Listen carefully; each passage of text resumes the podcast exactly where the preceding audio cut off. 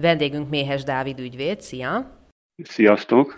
Akivel ezúttal a betegjogokról és a betegjogi képviselők feladatairól fogunk beszélgetni, ami hát egy viszonylag tág témakör, de azt gondolom, hogy most első alkalommal a kórházi betegjogokról beszélgessünk, mert talán ez, ez, ez az a téma, ami előbb-utóbb mindenkit érint, vagy hozzátartozóként, vagy paciensként.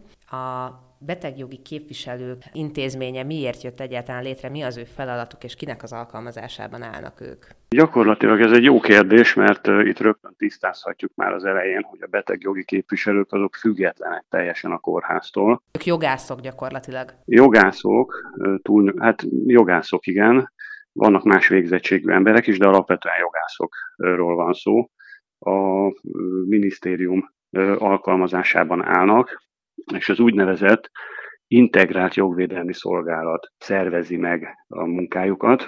A betegjogi képviselőket egyébként a kórházakban kifüggesztik, minden kórházban ki van függesztve az elérhetőségük, illetve az integrált jogvédelmi szolgálatnak a honlapján gyakorlatilag kórházanként meg lehet találni, hogy ki az adott intézménynek a betegjogi képviselője. És ők milyen feladatokat látnak el? Tehát egy panasz esetén ők járnak el a beteg érdekében? Pontosan azt kell elképzelni, mintha egy ügyvédről lenne szó. Én azt gondolom, hogy bármilyen panasz van, ezt a beteg saját maga is kezdeményezheti az intézménynél ennek a panasznak a megoldását, de betegjogi képviselőhöz is fordulhat. És én azt gondolom, hogy talán, talán ez a jobb, ha valaki megkeresi az adott intézmény betegjogi képviselőjét. Milyen alapvető jogok illetik meg egyébként a beteget a kórházban? A teljesség igénye nélkül az, ami, amivel tényleg alapvető jogunk élni, melyek ezek? Hát itt az egészségügyről szóló törvény rendelkezéseit kell megnézni. Gyakorlatilag a legfontosabb én szerintem a tájékoztatáshoz való jog, de ezen kívül ugye taxatíve felsorolja a törvény ezeket a jogokat. Az emberi méltósághoz való jog, a kapcsolattartás joga, önrendelkezéshez való jog. Hát így a teljesség igénye nélkül most én ezt tartom a legfontosabbnak. Ezeket magyarázd is megkérlek, hogyha nem lenne egyértelmű, hogy például a tájékoztatáshoz való jog mit fed le. Hát ez egy gyakorlatilag a betegséggel kapcsolatban és az ellátással kapcsolatban minden kérdésre kiterjed. Tehát nem lehet titokban tartani a diagnózist a beteg előtt például? Hát igen, ez így életszerűen, ahogy gondolom, akik már voltak kórházba tudják, hogy hogy zajlik egy ilyen kezelés. Az orvossal megbeszélik, hogy miről van szó, mik a tünetek, milyen diagnózist vesznek fel, zárójelentést készítenek a végén, mindenféle orvosi dokumentációt ezekbe betekinthet. Tehát ebben minden benne van.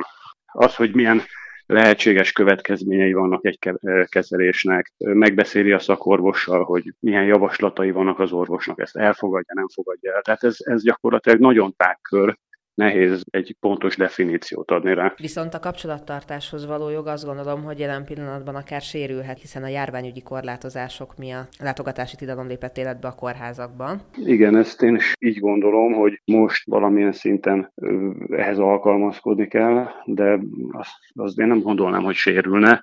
A kapcsolattartási jog az más mint a látogatáshoz való jog, vagy a látogatás. Tehát ez én szerintem nem sérül. Ez jelenleg is fennáll. Tehát én úgy tudom, hogy a kapcsolattartás az most is működik a kórházakban. Csak látogatási tilalom van. Van egy egyéni felelősség ami az egészségügyi törvénynek az elején rögtön olvasható, és ha ebből indulok ki, akkor azt gondolom, hogy arról nem lehet beszélni, hogy bármilyen kapcsolattartási jog sérülne. Nyilván mindenkinek egy kicsit többet kell most beletennie abba, hogy itt a járványt megfékezzük. Ebbe az egyéni felelősség is benne van, tehát mindenkinek a saját egyéni felelőssége az, hogy a saját egészségét és mások egészségét megpróbálja megőrizni, illetve ne veszélyeztesse. Ebből indul ki a törvény, és ezt követően sorolja föl mindenkinek a jogait és a kötelezettségeit. Itt nem csak a betegekről van szó, hanem az orvosokról, a nővérekről is, de ezt mindig szem előtt kell tartani. Tehát ha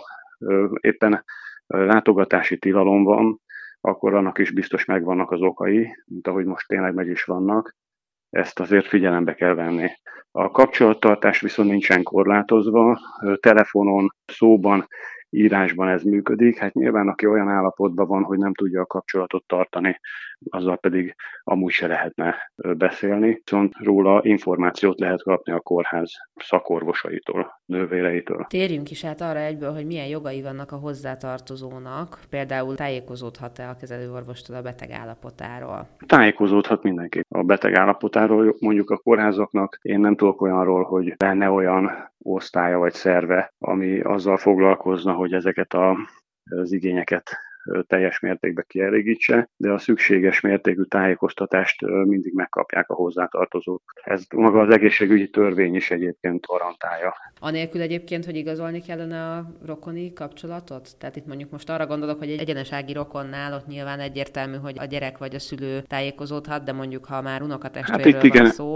Nem, itt unoka, unokatestvérről csak nagyon ritka esetben lehet szó, ha más nincsen. Itt elsődlegesen az egyenesági, hát nem egyeneság, tehát itt elsődlegesen a közeli hozzátartozókról van szó. De ez sem úgy működik, tehát ez a kórháznak nem egy szolgáltatása ez a tájékoztatás. Itt alapvetően a betegnek vannak jogai. Ez a tájékoztatás is úgy képzelendő, úgy, tehát ezt is úgy kell elképzelni, hogy a beteg jogaiból indulnak ki, és a betegnek joga van ahhoz, hogy megfelelő kezelést kapjon, megfelelő tájékoztatást kapjon, és adott esetben ha erre szükség van, akkor a, a közeli hozzátartozója kapja meg ezt a tájékoztatást.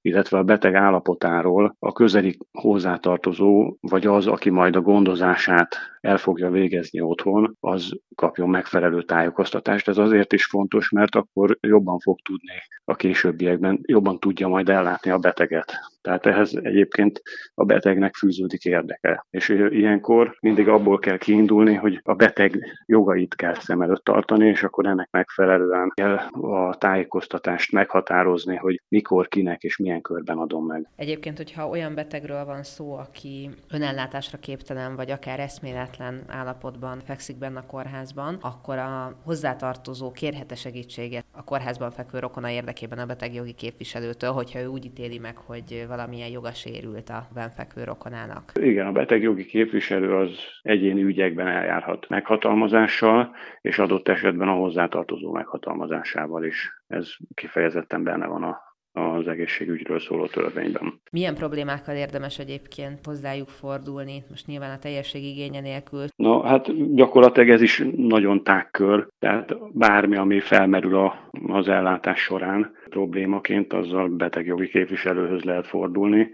A betegjogi képviselőnek többek között feladata is, hogy ellenőrizze vagy figyelemmel kísérje az intézmény működését, és hogy szabályosan folynak el a kezelések, és szintén feladata, hogy a hozzáforduló betegeket a jogairól tájékoztassa, vagy adott esetben képviselje.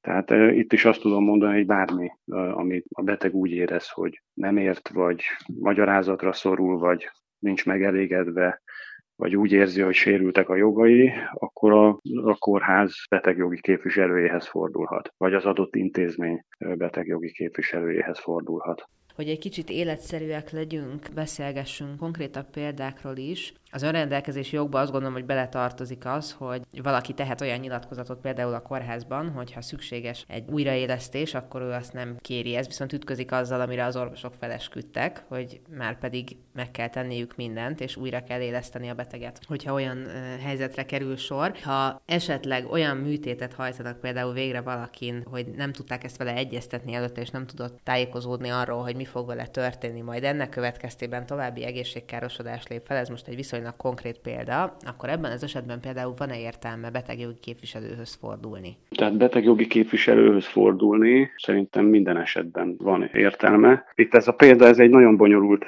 ez, ez egy bonyolult kérdés, mert ugye az önrendelkezési jog alapvetően két dologról szól. A visszautasítási joga, és a beleegyezés joga. Mondjuk beszéljünk műtétről, mert azt ismerik így a legtöbben.